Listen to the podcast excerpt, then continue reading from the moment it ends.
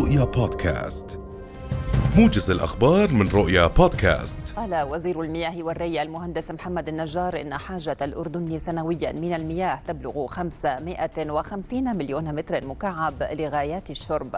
وأشار في تصريحات لرؤيا إلى أن هنالك نقصا واضحا جدا في المياه بالأردن للعام الحالي مقارنة مع العامين السابقين.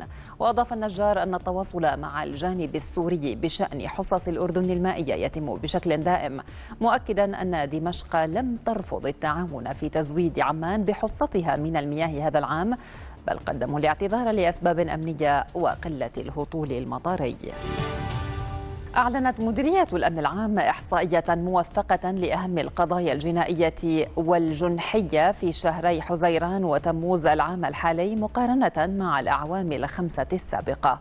المديرية أشارت في بيان لها إلى أن الدراسة تهدف لوضع الرأي العام في صورة الواقع الجرمي.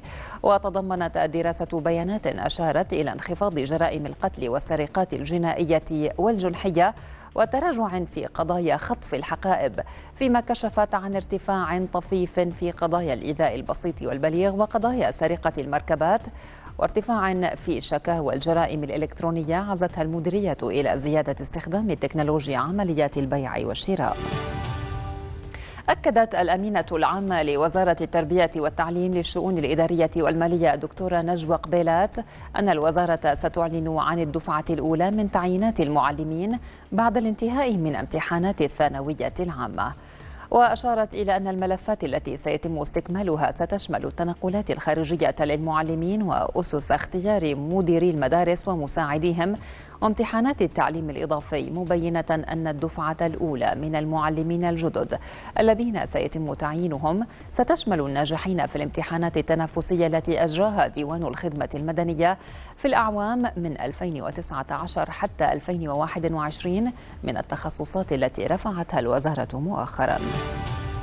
قتل خمسة عسكريين سوريين وأصيب سبعة آخرون بجروح في غارة جوية طالت فجر اليوم أهدافا في محيط العاصمة السورية دمشق.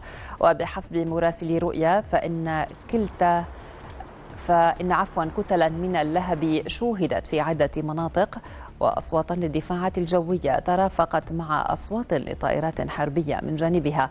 أفادت وكالة الأنباء السورية سانا أن الاحتلال الإسرائيلي نفذ عدوانا جويا برشقات من الصواريخ في, اتحاد في اتجاه الجولان المحتل مستهدفا بعض النقاط في محيط دمشق وفقا لمصدر عسكري. يتوجه التونسيون يوم الاثنين المقبل إلى صناديق الاقتراع للاستفتاء حول مشروع دستور جديد يمنح صلاحيات واسعة للرئيس ويمثل مرحلة مفصلية للبلاد. ورجح خبراء أن تكون نسبة المشاركة ضعيفة نظرا لما يثيره مشروع الدستور من مخاوف بتأسيسه لنظام رئاسي يتضارب مع النظام البرلماني الذي جاء به دستور ما بعد ثورة عام 2011 توقع روسيا اليوم اتفاقا مع كييف يسمح بإخراج القمح الأوكراني العالق بسبب الحرب عبر البحر الأسود وتخفيف العراقيل أمام نقل الحبوب والأسمدة الروسية.